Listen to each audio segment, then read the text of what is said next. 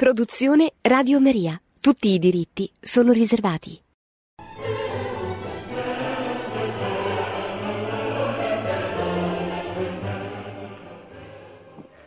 Buongiorno amici.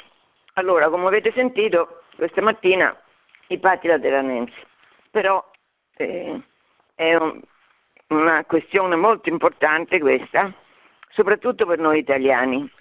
Ma per capirla, come al solito, bisogna vedere da dove vengono i patti lateranensi, che cosa era successo prima.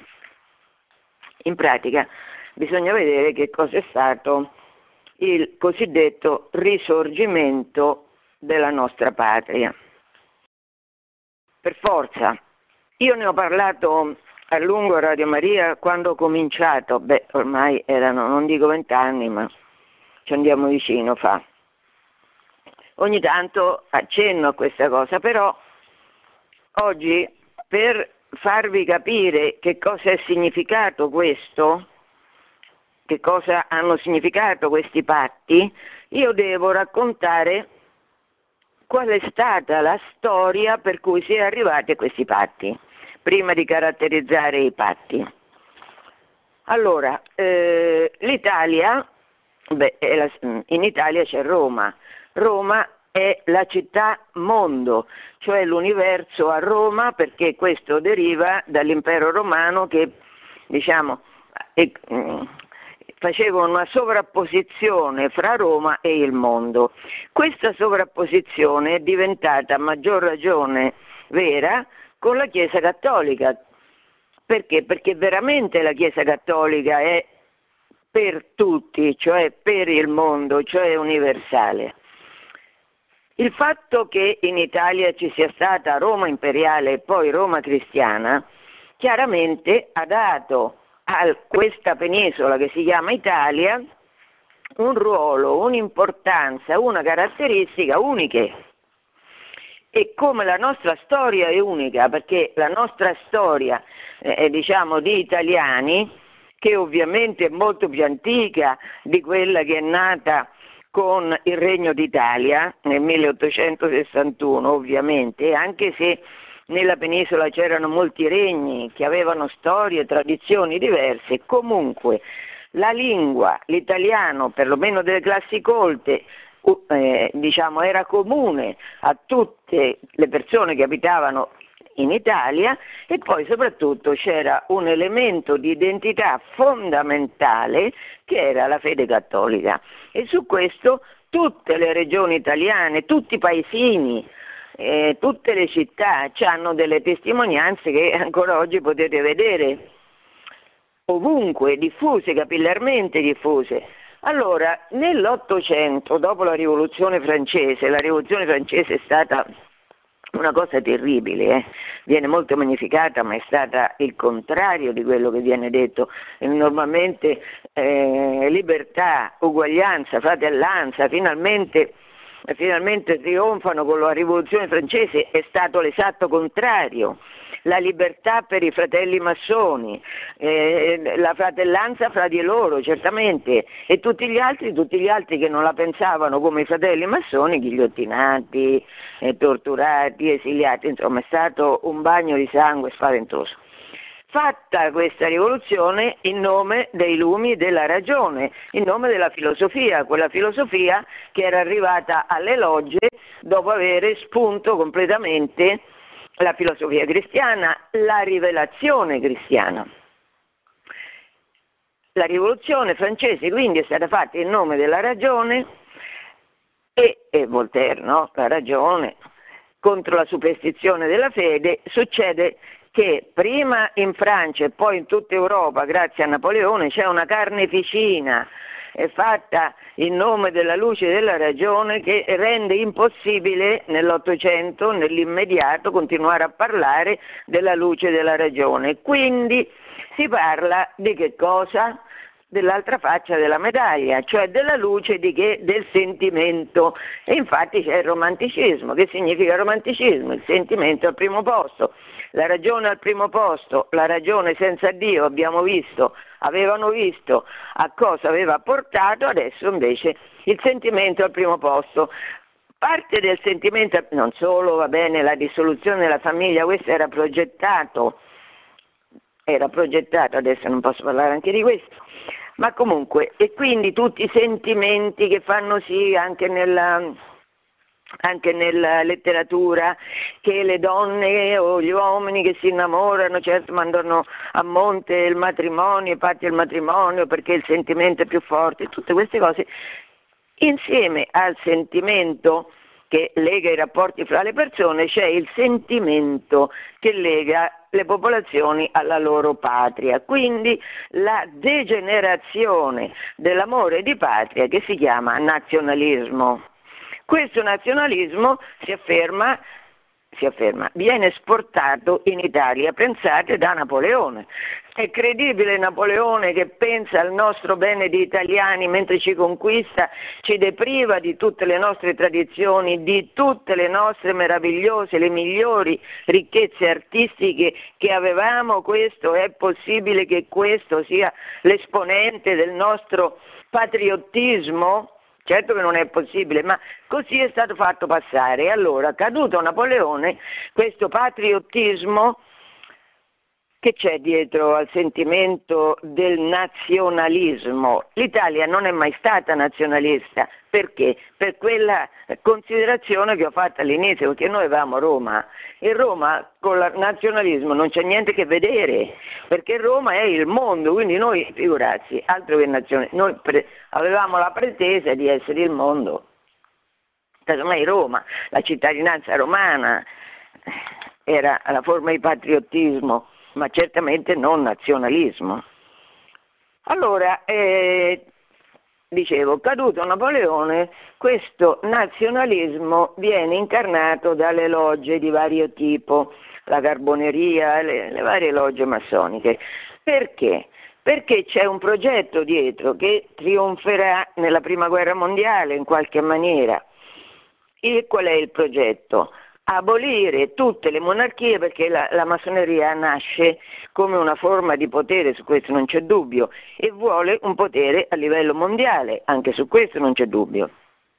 Oggi le, lo incarnano in qualche maniera, anche se male, tutte le, eh, le dichiarazioni dell'ONU, dell'Unione Europea a favore del gender, a favore dell'aborto come diritto, insomma nell'Ottocento certamente bisognava, per arrivare a questa eh, diciamo, Repubblica mondiale governata dalle logge, questo è l'obiettivo, bisognava distruggere innanzitutto le monarchie, anche quelle costituzionali, l'Inghilterra è un'eccezione, e poi bisognava ricomporre quella distruzione che era stata fatta secondo canoni diversi dettati dalla luce delle logge.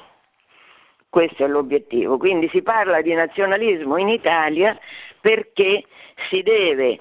Ma qual era diciamo, lo Stato più importante, lo Stato simbolico, lo Stato che, eh, che in qualche modo costituiva l'anima di tutti gli altri Stati nati dalla, nel secondo millennio dalla predicazione di Gesù? Certamente era lo Stato pontificio e lo Stato pontificio andava distrutto, proprio distrutto, non se ne doveva, bisognava che Roma diventasse, come diceva Mazzini, dalla seconda Roma la terza Roma.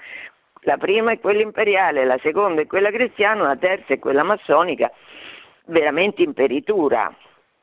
Allora, guardate un po' che cosa scrive il bollettino del Grande Oriente, la rivista della massoneria, nel 1865 le nazioni, cioè tutti gli stati, allora potenti, Francia, Inghilterra, Germania, le nazioni riconoscevano nell'Italia il diritto di esistere come nazione, attenti bene, è quello che stavo dicendo, il nazionalismo, come nazione, in quanto che le affidano le affidavano l'altissimo ufficio di liberarle dal gioco di Roma cattolica. Non si tratta di forme di governo, certo, non si tratta, infatti specifica, non si tratta di maggiore larghezza di libertà, si tratta appunto del fine che la massoneria si propone, al quale da secoli lavora attraverso ogni genere di ostacoli e di pericoli. Allora, qual è questo fine? Lo ripeto.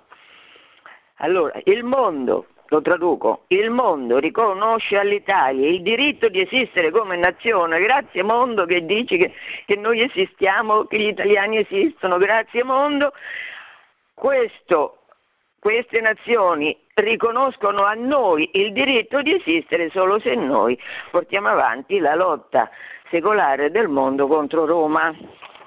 Adesso questo ho fatto una specie di... ho anticipato un po' i tempi. Comunque, per capire che cos'è stato il risorgimento. Il risorgimento è stata la estensione all'Italia del protestantesimo, di quell'odio violento contro Roma e contro la Chiesa che si è avuto nel Cinquecento grazie a Lutero, Calvino e Enrico VIII. Se non che in Italia questo odio violento, poi dopo l'invasione napoleonica fatta anche lì in nome della libertà, non si poteva propagandare l'odio violento contro Roma, per carità, bisogna, perché? Perché tutta la popolazione era capillarmente cattolica, quindi non si poteva dire apertamente quello che volevano fare. Che cosa dicevano di voler fare i Savoia e i liberali? Dicevano, ah, noi vogliamo una monarchia costituzionale e uno Stato liberale. Noi siamo contro l'oscurantismo delle monarchie assolute. Leggi tutte le monarchie che c'erano eh, nel, nella penisola italiana, in primis lo Stato pontificio e il regno delle due Sicilie. No, noi vogliamo la libertà, noi vogliamo la Costituzione. Ecco. E siccome, ripeto, però dietro c'è il progetto massonico di dominio del mondo e quindi di cancellazione di tutti quelli che si oppongono alla massoneria e quindi cancellazione della Chiesa Cattolica che è l'unica che seriamente si è opposta alla massoneria, non si poteva dire allora in nome della Costituzione. Che cosa dice il primo articolo dello Statuto Albertino 1848? Beh, mette come eh, diciamo, eh, articolo numero uno la religione cattolica apostolica romana è la sola religione di Stato. Allora vediamo come questo Stato costituzionale e in quanto costituzionale migliore di tutti gli altri Stati, migliore quindi anche dello Stato pontificio, come questo Stato costituzionale mette, mette in pratica questo bellissimo principio. Questo statuto è approvato nel 48 e nel 48 c'è una lotta veramente furibonda, orrenda contro i gesuiti e quelli che vengono chiamati ordini gesuitanti. Se voi leggete i, i dibattiti del Parlamento subalpino sono cose veramente schifose, ecco, non, non si può dire altro che schifose. I gesuiti vengono paragonati agli appestati e a quelli che hanno la lue, cioè la sifilide, e pertanto come si fa con gli appestati, come si fa con quelli che hanno la lue? Si isolano, si mettono in un ghetto, allora tutti i beni della compagnia di Gesù, cioè tutti i collegi, vengono espropriati e i gesuiti ridotti a domicilio coatto. Qual era la loro colpa? La loro colpa era quella di essere gesuiti, cioè cattolici con la religione cattolica apostolica romana che era la sola religione di Stato. Questo è l'inizio diciamo, della tappa del, della libertà del risorgimento nel 48. Sette anni dopo, nel 55, è la volta della soppressione di tutti gli ordini eh, mendicanti contemplativi e mendicanti. Quindi con i gesuiti attaccano la testa della Chiesa, con gli ordini contemplativi e mendicanti attaccano il cuore della Chiesa. 35 ordini religiosi che nel 67, cioè qualche anno dopo, diventeranno tutti gli ordini religiosi della Chiesa di Stato soppressi, dico tutti, tutti, eh, quanti erano quelli che facevano parte degli ordini, eh, degli ordini della Chiesa Cattolica, che era la Chiesa di Stato? Erano 57.492 persone. 57.492 persone vengono private da un giorno all'altro di tutto quello che avevano, non solo le case, i terreni, ma gli oggetti di culto, ma gli archivi, ma i paramenti, ma le biblioteche che avevano meravigliose, a Roma ci sono tante bellissime biblioteche che sono il risultato dell'esproprio delle biblioteche dei vari ordini religiosi. Allora, in nome di che cosa è stato fatto questo atto infame? In nome della separazione, questa è molto carina, la legge del 55 che sopprime gli ordini mendicanti e contemplative è presentata alla Camera da eh, Cadorna, Cadorna è un nome abbastanza conosciuto del nostro risorgimento. E Cadorna fa la distinzione, dice qua bisogna distinguere fra potere temporale e potere spirituale, perché alcuni dicevano ma insomma la Chiesa Cattolica è l'unica religione di Stato e noi sopprimiamo gli ordini religiosi, non solo li derubiamo, come possiamo in nome della libertà e della Costituzione derubare questi ordini? Allora Cadorna introduce una distinzione che poi utilizzerà sempre Cavour, che come al solito le, spesso le azioni più ripugnanti sono sdoganate con parole bellissime. Infatti bisogna che stiamo attenti alle parole. Allora qua Cadorna dice che bisogna distinguere fra potere spirituale e potere temporale, perché certamente la Chiesa ha il potere spirituale. Ma che cos'è il potere spirituale secondo Cadorna e i liberali? Ebbene, il potere spirituale, adesso leggo, eh, ha come oggetto l'anima umana, sulla quale la Chiesa può unicamente agire. Tutto quello che non appartiene all'anima non è potere spirituale, è potere temporale e il potere temporale in questo caso, secondo Cadorna, viene ad assommare anche il potere materiale, cioè i religiosi che avevano un'anima, quella sì, sulla, io per esempio ho un'anima, su questa la Chiesa ha potere, ma quando mai? Che la Chiesa ha potere sulle nostre anime per caso?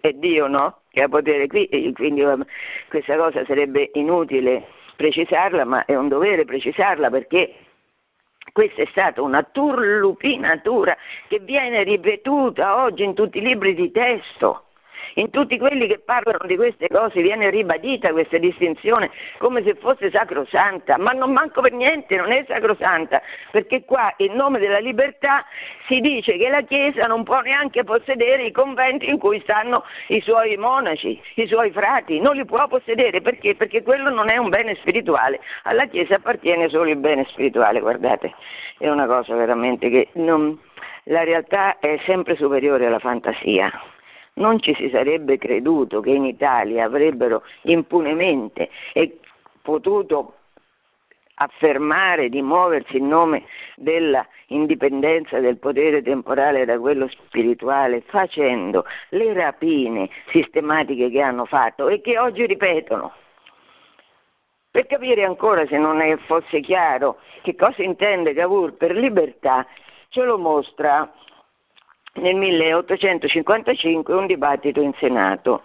Da una parte c'è Cavour, dall'altra c'è il cattolico maresciallo Vittorio della Torre, questo è uno, un benemerito savoiardo, che sosteneva che la popolazione cioè i piemontesi, erano contrari a quella legge che il governo presentava e che Cavour spacciava come essere una legge che tutti volevano. Della Torre dice ma manco per niente, eh, vai un po' in giro per il paese e vedi che nessuno la vuole questa legge, anzi che le chiese, tutte le chiese di tutte le città del Piemonte sono piene tutti i giorni, tutto il giorno perché? Perché la gente va a pregare perché il Parlamento, perché Vittorio Emanuele II non promulghi questa legge.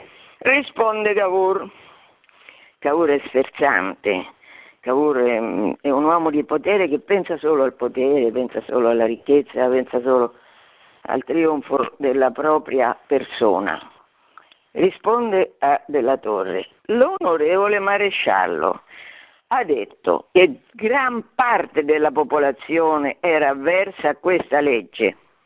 Senti, adesso viene il punto. Io, in verità, non mi sarei aspettato di vedere invocata dall'onorevole maresciallo l'opinione di persone, di masse che non sono e non possono essere legalmente rappresentate. Che significa questo?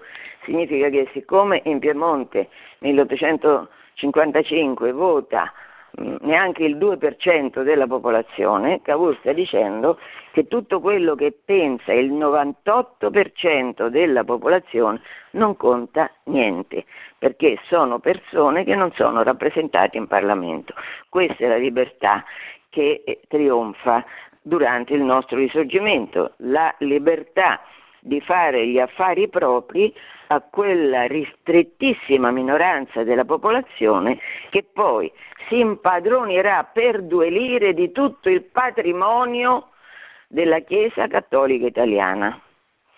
Patrimonio che serviva non solo al mantenimento di quelle 57.000 rotte persone, ma serviva anche a fare tutte le opere di carità che la Chiesa faceva. Risultato di questa operazione di libertà che avendo con un'ingiustizia enorme eh, soppresso come indegni, come contro la scienza, come oscurantisti gli ordini religiosi, la popolazione povera perderà quell'appoggio fondamentale che era sempre stato per, per, per, lei erano sempre stati gli ordini religiosi, contestualmente verranno anche eh, soppresse le 24.000 opere pie, quindi la popolazione più povera, più emarginata perderà quegli appoggi fondamentali che aveva per vivere, il risultato l'emigrazione di massa. Noi italiani abbiamo conosciuto l'immigrazione di massa dopo l'unità d'Italia che è stata realizzata in nome del nostro risorgimento. Se volete avere un'idea poi dell'imminenza della, della conquista di tutti gli stati, naturalmente Cavour si premunisce, cioè fa approvare un nuovo codice di diritto penale nel 59. Vediamo questo codice che dice.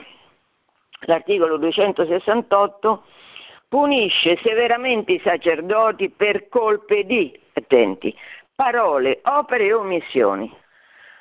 Oggi questa cosa sarebbe paragonabile a quello che sarebbe successo se fosse stato applicato, se fosse stato approvato il cosiddetto decreto di legge ZAN, che voleva in pratica imporre a tutti di eh, considerare il gender una cosa bellissima e anche l'omosessualità una cosa bellissima.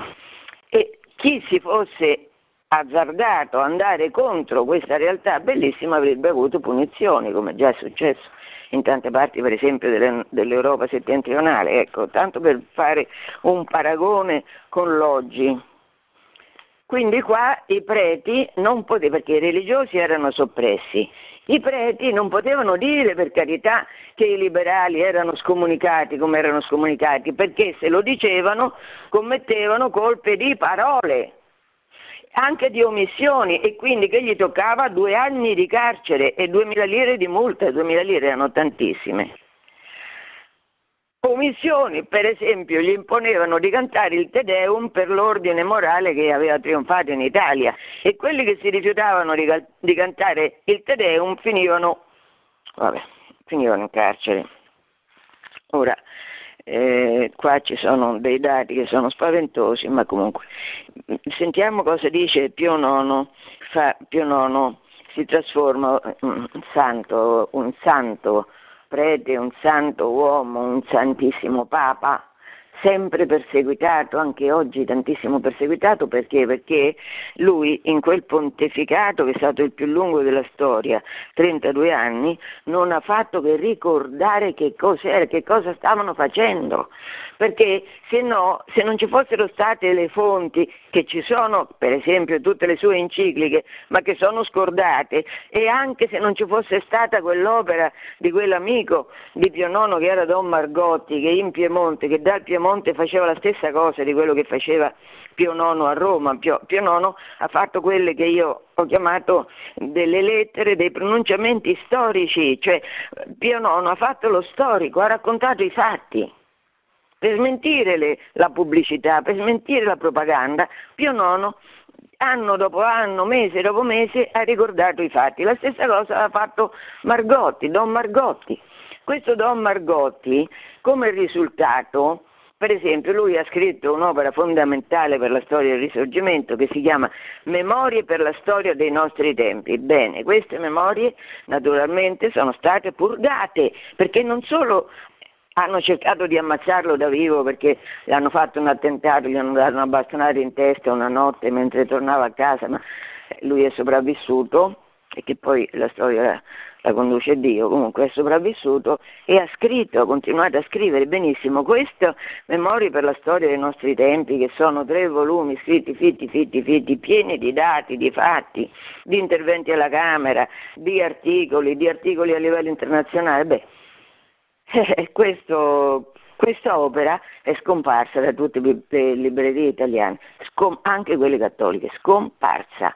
A Roma ce n'è una copia alla Biblioteca di Storia Moderna e Contemporanea di Palazzo Gaetani, una copia, un'unica copia. Io dopo anni di tentativi e di insistenza sono riuscita a farle ristampare, le ha ristampate l'Ares, certo ne ha ristampate 600 copie, pochissime, ma intanto quest'opera fondamentale è stata eh, rimessa in circolo, anche se in un circolo limitato, ma insomma esiste ancora.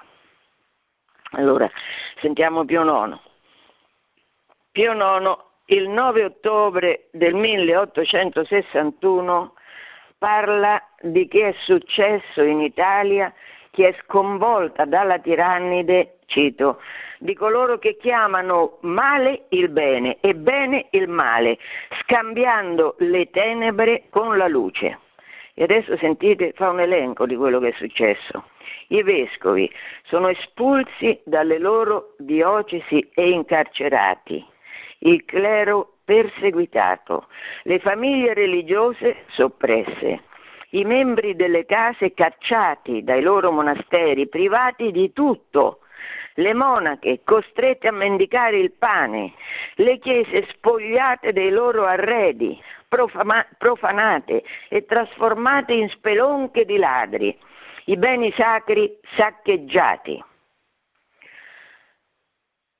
Eh, sintetizzo, calpestati i più saldi principi di diritto pubblico e privato, fatta a pezzi la giusta libertà delle persone, assalita la proprietà, l'onore dei cattolici rovinato con false accuse. Ripasso a citare. Inorridisce il cuore al ricordo dei molti centri del napoletano incendiati e rasi al suolo, ai moltissimi religiosi e cattolici di ogni età, sesso e condizione gettati in prigione senza processo o crudelmente uccisi. Misfatti simili si commettono da coloro che non arrossiscono di proclamare di voler dare libertà alla Chiesa e restituire all'Italia il senso morale, perché questo è stato. I liberali hanno preteso di ridare all'Italia, che non aveva morale ovviamente perché c'era la Chiesa Cattolica, anzi era immorale, loro davano agli abitanti della penisola il senso morale. Quando questi pieni di morale moralisti arrivano a Roma nel 1870 viene interrotto il Concilio Vaticano I e Pio IX si dichiara prigioniero. Si dichiara prigioniero. Era prigioniero? O era semplicemente un'esagerazione? Beh, beh, non era un'esagerazione, era la lettera di quello che è successo, già quello che ho detto a Roma c'erano cortei massonici che, che erano guidati da, da, da estendardi satanici, la popolazione se ne stava rinchiusa nelle case, cioè, è, è, stato un, assalto, un saccheggio. E quando immaginate se, eh, se, immaginate se Pio IX poteva se potevo uscire liberamente dal, dai palazzi vaticani in questo, in questo contesto. Pensate che lui muore nel 78 e lascia scritto che vuole essere seppellito a San Lorenzo fuori le mura. I papi normalmente vengono seppelliti a, in Vaticano, no? E lui invece vuole andare a San Lorenzo fuori le mura. Bene, muore nel 78 non sono riusciti a fare il, il, funerale del Papa perché non permettevano al feretro del Papa di uscire dal Vaticano. E perché? Perché si sarebbe visto da che parte stava la popolazione e questo non si poteva mostrare. Allora, pensate, i funerali sono autorizzati tre anni dopo, più di tre anni dopo, il 13 luglio del 1881, dopo tre anni. In che forma? di notte, di notte, e che nessuno poteva pre- pre- pregare e cantare in forma di persone che si devono nascondere, perché si devono vergognare della loro storia, quindi devono strisciare come i topi. E non basta questo, perché eh, durante quella notte in cui i cattolici seguivano il feretro di Pio IX in silenzio, senza, senza nessuna manifestazione del loro amore per Pio IX, in quella notte furono, il governo ha lasciato che in pratica la parte più mascalzona di quelli che facevano parte delle logge attaccasse il feretro del Papa in tre punti diversi con il bello obiettivo di buttare in, in, Tevere il feretro del Papa. Quindi non solo dopo tre anni, non solo di notte, non solo, ma attaccano il corteo funebre per buttare Pio IX al Tevere. E, se, e così non è stato solo perché, non perché la polizia abbia impedito questo, perché sono intervenuti dopo questi tre ripetuti attacchi perché chiaramente era una cosa preordinata per l'odio che eh, l'odio satanico che eh, diciamo, aveva preso gli animi di quelli che erano arrivati al potere, che si erano spartiti i beni, che erano diventati ricchissimi sulla pelle di tutti gli italiani. Allora, ehm, questo è stato uno scandalo internazionale ovviamente, no? Un mazziniano che era un prete, e che dopo aver assistito anche a, questi, eh, a questo attacco al, al, feretro del Papa ritorna alla Chiesa, perché a un certo punto gli occhi gli si aprono, racconta così, queste sono le memorie di Don Stefano Rorai, che torna alla Chiesa e al sacerdozio e scrive in una nota autobiografica, leggo, nella nefasta notte del 13 luglio 1881 a tutto fui presente, da San Pietro fino a compiuta tumulazione di Pio IX in San Lorenzo. Mi sentii offeso in ogni mio più delicato sentimento. Rientrato il mattino in città, ne parlai con il segretario generale delle finanze, che mi narrò quanto costasse al governo comprare il silenzio o benigne narrazioni sui giornali nostrani o stranieri per mezzo delle ambasciate. Era mostruoso. Allora, questo nostro governo che ha riportato la morale anche a Roma, finalmente compra paga eh, il racconto falso che andrà a tutte le ambasciate che non racconterà l'orrore che è successo durante i funerali del Papa. Allora, questa lunga premessa l'ho fatta per arrivare a che cosa sono stati, cosa sono stati i, i patti lateranensi.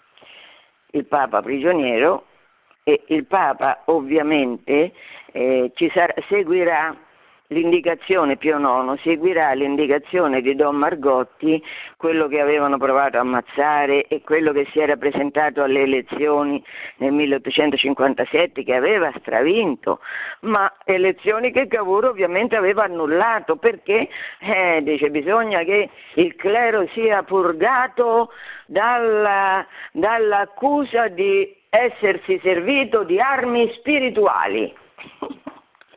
Insomma, l'elezione di Margotti non è stata accettata, quindi Margotti ha preso atto che per i cattolici proprio non c'era eh, lo spazio minimo e non c'era perché non, non si voleva che ci fosse. Allora, ehm... scusate c'era una telefonata che ho dovuto interrompere.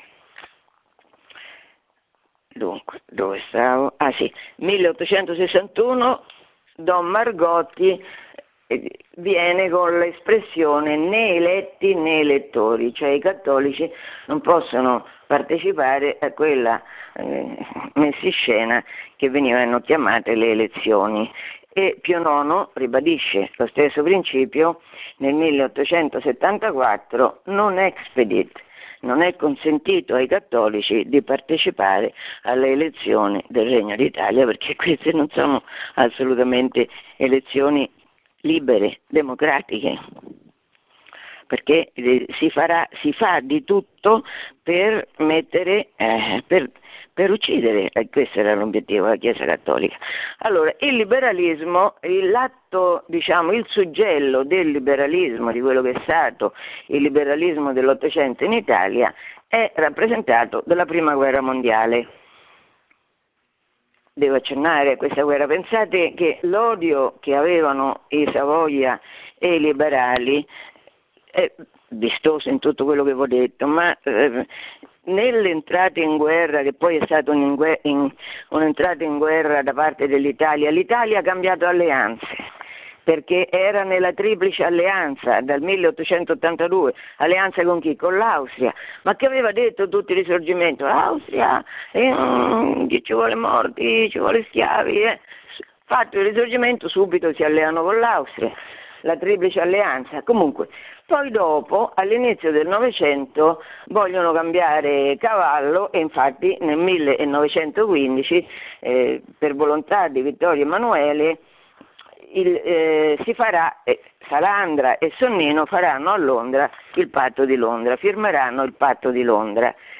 Ma questo porta l'Italia in guerra, il Parlamento è sciolto, il Parlamento è contrario. Giolitti, che era il personaggio più rappresentativo di quell'inizio di Novecento, Giolitti è contrario perché sostiene che non eravamo pronti e poi sostiene che potevamo ottenere molto di più rimanendo in pace che non partecipando alla guerra. In questo patto vengono stipulate delle caratteristiche che a pace firmata dovranno, uh, dovranno accompagnare l'Italia perché l'Italia dovrà avere l'Istria, la Dalmazia, parte delle colonie, te- insomma. Ma adesso questo non mi interessa, mi interessa l'articolo 15 di questo patto, sentite che, che afferma la Francia, la Gran Bretagna e la Russia appoggeranno l'opposizione dell'Italia a tutte le proposte tendenti ad introdurre un rappresentante della Santa Sede in tutti i negoziati per la pace e per il regolamento delle questioni sollevate dalla presente guerra. Che vuol dire? Vuol dire che l'Italia, il governo italiano ottiene dalla Russia, dalla Francia e dall'Inghilterra che queste non permetteranno che la Santa Sede, ma a proporlo il governo italiano, che la Santa Sede entri tra- in tutte le trattative di pace. Questo è il governo italiano. Governo italiano, l'Italia è un paese cattolico, in Italia c'è Roma, dove c'è il Papa. Questa era la follia dei, delle persone che hanno governato l'Italia per diversi decenni.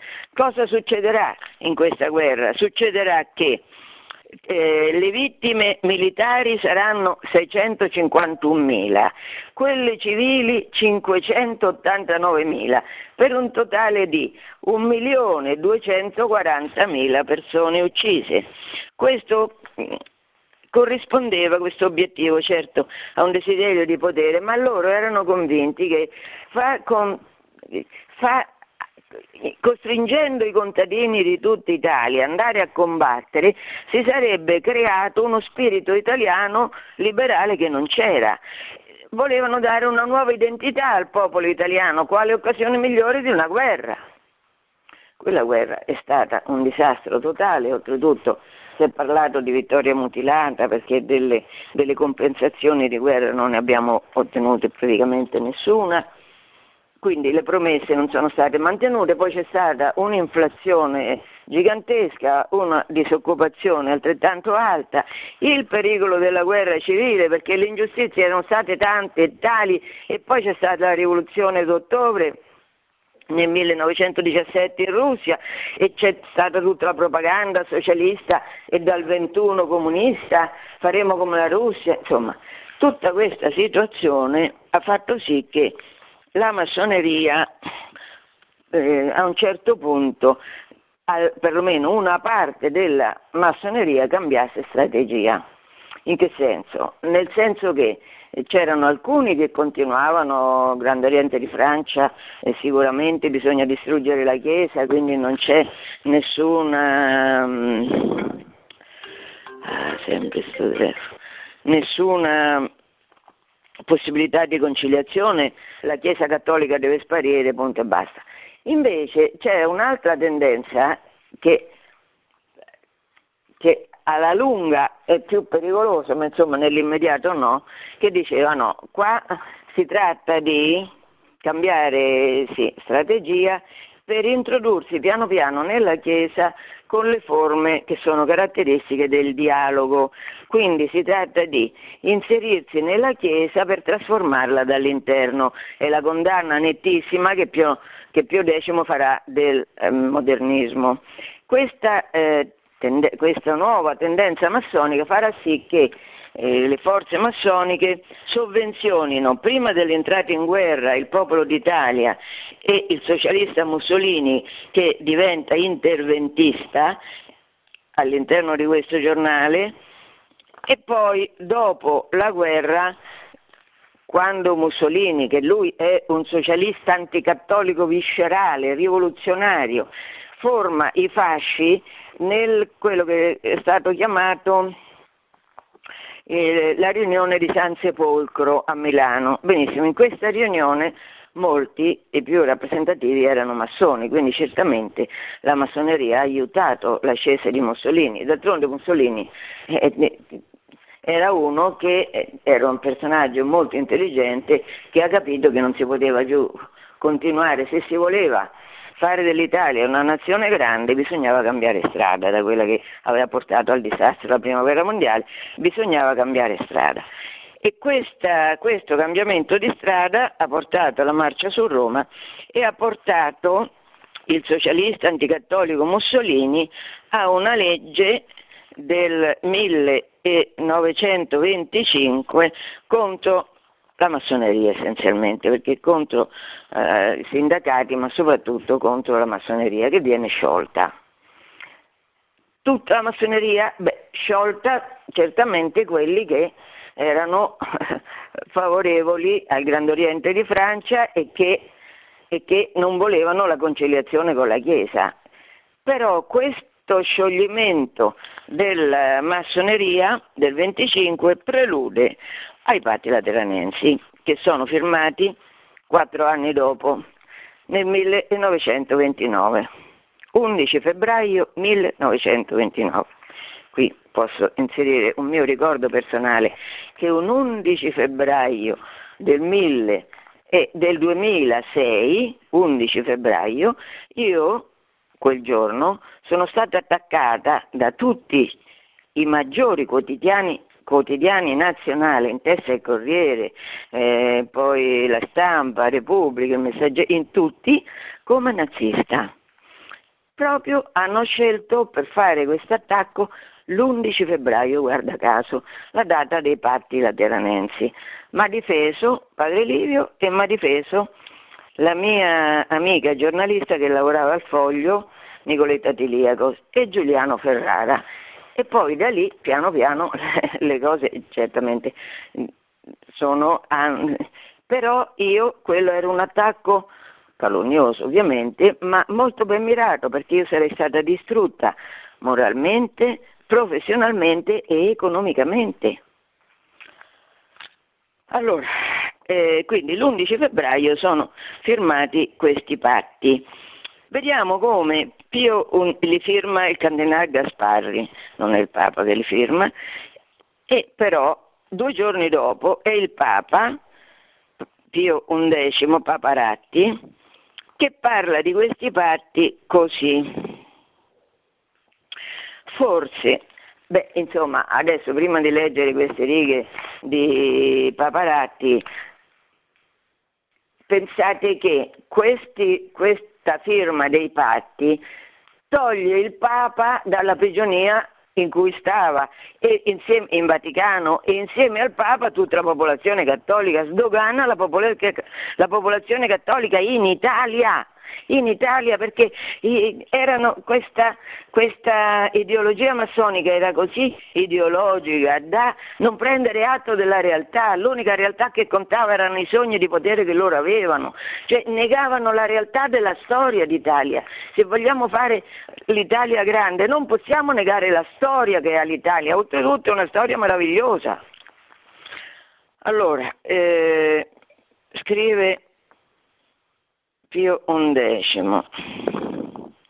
Forse a risolvere la questione, la questione romana, ci voleva proprio un papa alpinista, un alpinista immune da vertigini e abituato a affrontare le ascensioni più, ard- più ardue. Eh, Pio XI era un grande alpinista, ha aperto anche delle strade, non mi ricordo su che monte. Continua il Papa come qualche volta abbiamo pensato che forse ci voleva pure un papa bibliotecario, infatti lui era stato bibliotecario, abituato ad andare in fondo alle ricerche storiche e documentarie, perché di libri e documenti è evidente si è dovuto consultarne molti. E poi aggiunge Paparatti una frase che viene citata molto spesso, ma è una frase che non viene capita non viene capita perché si fa finta di ignorare tutte le cose che io ho detto fino adesso. Allora, scrive il Papa, dobbiamo dire che siamo stati anche dall'altra parte, cioè dalla parte di Mussolini, del governo italiano, dall'altra parte nobilmente assecondati. E forse ci voleva anche un uomo come quello che la provvidenza ci ha fatto incontrare, un uomo che non avesse le preoccupazioni della scuola liberale, per gli uomini della quale tutte quelle leggi, tutti quegli ordinamenti o piuttosto disordinamenti, tutte quelle leggi diciamo e tutti quei regolamenti erano altrettanti feticci e proprio come i feticci tanto più intangibili e venerandi quanto più brutti e deformi. E quindi conclude, è con profonda compiacenza che crediamo di avere con esso, cioè con i patti lateranensi, ridato Dio all'Italia e l'Italia a Dio. Indubbiamente era così. E Paparatti, Pio XI, definisce Mussolini un uomo della provvidenza e non c'è dubbio che in questo contesto l'abolizione della massoneria e la firma dei patti lateranensi, non c'è dubbio che Mussolini sia stato un uomo della provvidenza. Certamente, finalmente aveva messo fine a quel ridicolo, oltre che a quella tragedia, una tragedia ridicola che il governo italiano non riconosceva la Santa Sede. Allora, vediamo in che cosa consistono questi patti. I patti consistono da una parte un trattato che riconosce lo Stato della città del Vaticano. Questo è importante perché il Vaticano non esisteva come Stato e c'era solo il Regno d'Italia. Invece, dando al Papa uno Stato pur piccolo, ma simbolico, questo significa che il Papa non deve obbedire alle leggi dello Stato italiano perché lui è sovrano a casa sua, obbedisce alle leggi che lui stesso dà. Che il Vaticano sia un punto piccolissimo non significa niente e salva la questione di principio. Il Papa è anche sovrano a casa sua, quindi, è, quindi, in Italia il Parlamento italiano non lo può obbligare a propagandare le leggi che vengono fatte in Italia o addirittura a sottomettersi alle leggi che vengono fatte in Italia se queste sono riconosciute non giuste dal Papa. Quindi questo è un aspetto fondamentale l'esistenza del, dello Stato della città del Vaticano. Poi questo da una parte c'è il trattato, poi c'è il concordato, il concordato che regola le relazioni civili e religiose fra l'Italia e la Santa Sede. Questo concordato è stato rinnovato eh, sotto Craxi, mi pare nel 1984, non sono sicura della data. Poi c'è una terza parte che è la convenzione finanziaria eh, eh, sì, perché c'era bisogno? C'era bisogno perché lo Stato italiano, il, lo specchiato Stato italiano, quello che finalmente aveva introdotto la morale in Italia, aveva rubato la Chiesa di tutti i suoi beni, di tutti i beni degli ordini religiosi e anche aveva derubato ai cattolici di tutto il mondo e al Papa del suo Stato. Quindi c'era bisogno di una convenzione finanziaria e questo aveva stabilito a 750 milioni di, bi, di lire il risarcimento, il risarcimento, per i beni che eh, lo Stato italiano aveva sottratto alla Chiesa. Devo specificare che per capire che sì, eh, Pio IX parla di Mussolini come uomo della provvidenza e certamente rispetto ai, ai, ai patti lateranensi lo è stato. Passano due anni però, nel 1931, solo due anni dopo, il Papa scrive una lettera dura, molto dura, contro Mussolini. Perché? Perché questa lettera si intitola Non abbiamo bisogno. Che è successo? Era successo che eh, Mussolini voleva lui era lui, voleva attuare in Italia un, uh, uno Stato in qualche modo etico, uno Stato in cui la gioventù fosse sottoposta a tutti gli indottrinamenti del, della dittatura mussoliniana e questo il Papa non lo poteva accettare. Questo oltretutto andava contro il concordato. Infatti, scrive il Papa, eh, dunque, aspetta. Sì, perché il fascismo infrange il concordato e scioglie le associazioni giovanili e universitarie dell'azione cattolica. Come scusa dice che questi, questi cattolici fatto, erano arrivati a percosse e al sangue. Allora, eh, il Papa protesta con questa lettera, non abbiamo bisogno, e scrive è con dolore indicibile che vedemmo una vera e reale persecuzione scatenarsi in questa nostra Italia, in questa nostra Roma. Paparatti poi lamenta l'ingratitudine di Mussolini. Perché l'ingratitudine? Perché l'aver stipulato i patti lateranensi aveva dato non solo all'Italia, aveva dato a Mussolini molto prestigio perché in tutto il mondo avevano finalmente approvato questo atto di coraggio rispetto a tutte le menzogne che erano state e, e, e, e i misfatti che erano stati fatti in Italia contro la Chiesa. Quindi dice il Papa lamenta l'ingratitudine, leggo, l'ingratitudine usata verso la Santa Sede da un partito e da un regime che a giudizio del mondo intero trasse dagli amichevoli rapporti con la Santa Sede in paese e fuori un aumento di prestigio e di credito. E poi aggiunge eh, Pio XI, questo credito che ad alcuni in Italia e all'estero parvero eccessivi, come troppo largo il favore e troppo larga la fiducia da parte nostra. Quindi eh, Paparatti ricorda che i patti adranensi non avevano avuto opposizione solo all'interno di una parte delle logge, ma anche all'interno di una parte della Chiesa che dice eh, che a giudizio di alcuni nel mondo cattolico aveva concesso troppo al governo italiano e a Mussolini. E, e poi il Papa, questo è un punto molto interessante, riconosce che il cambiamento della politica di Mussolini, che solo due anni dopo fa diventare il concordato carta straccia, e eh, dice ma come mai Mussolini è cambiato così? Attribuisce questo cambiamento al ritorno in forza delle logge e infatti scrive noi Chiesa, religione, fedeli cattolici e non soltanto noi, dice, questa non è solo una questione di noi.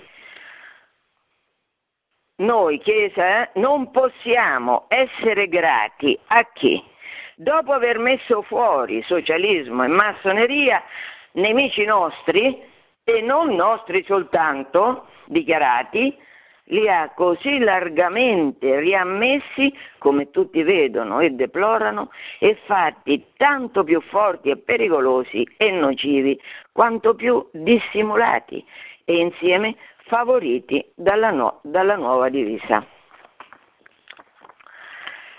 Cioè, qua dice, sì, tu Mussolini hai eh, soppresso la massoneria, ma adesso hai riammesso in tutte le maggiori cariche i massoni e questo è molto più pericoloso perché sono dissimulati e insieme favoriti dalla nuova divisa. Qua Paparatti sta difendendo un punto di importanza fondamentale che è l'aspetto culturale perché il regime mirava al controllo della gioventù, un po' come oggi, ritorno a oggi, quelli che a livello di ONU, a livello di Unione Europea e a livello anche della precedente legislatura volevano imporre a tutti questa, questa, eh, questa bugia del gender e questa storia dell'omofobia dentro la quale passavano la predilezione in qualche modo pubblica verso unioni omosessuali e comportamenti omosessuali. Allora, il punto è culturale perché la, l'aspetto più importante certamente è quello culturale. E infatti Pio, IX, Pio X scrive che il regime mira al controllo della gioventù secondo i dettami, leggo, di una statolatria pagana, una concezione dello Stato che gli fa appartenere le giovani generazioni cioè come se, fossero, come se i figli nostri fossero figli dello Stato e così. Anche oggi si vuole imporre a, senza l'approvazione dei genitori un'educazione ai figli dalla più tenera età, dagli asili, dall'abitudine al genere, è una cosa che si vuole imporre, perché si vuole imporre? Perché si considera che lo Stato viene prima dei diritti della persona, questo è l'atteggiamento culturalmente totalitario dei principi in qualche modo liberal massonici. Infatti scrive una, eh, che gli fa appartenere le giovani generazioni secondo una visione del mondo inaccettabile per un cattolico e inaccettabile anche per il diritto naturale della famiglia.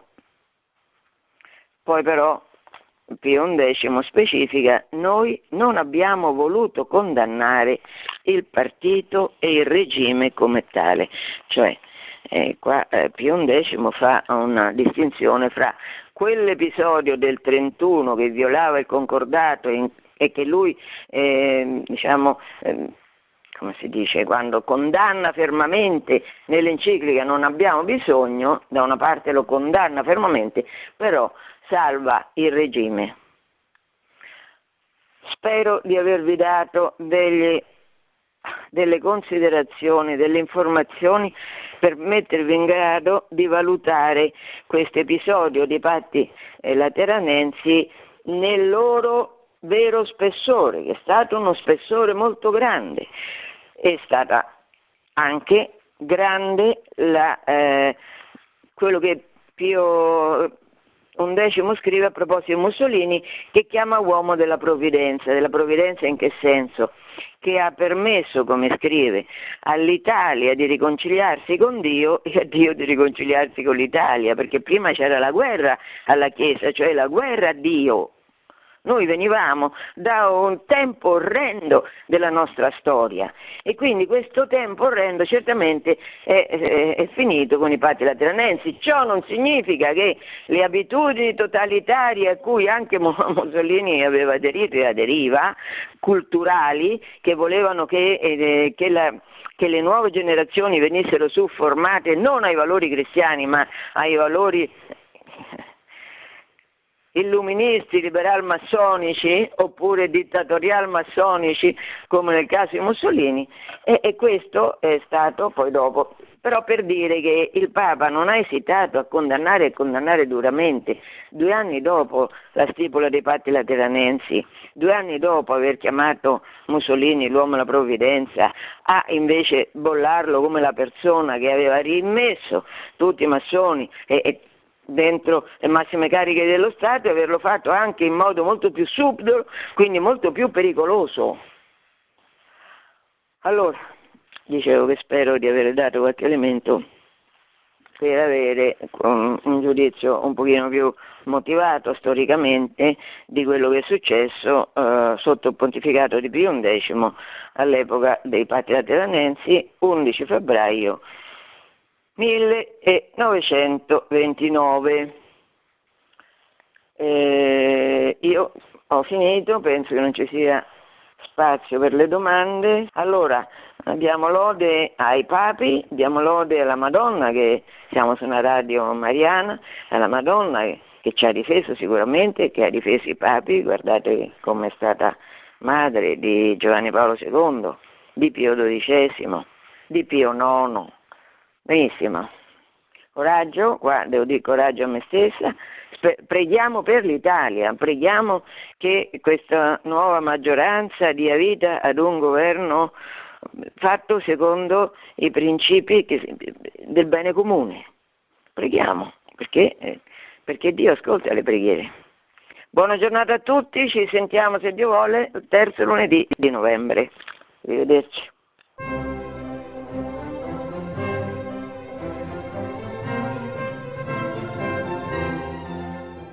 Produzione Radio Maria. Tutti i diritti sono riservati.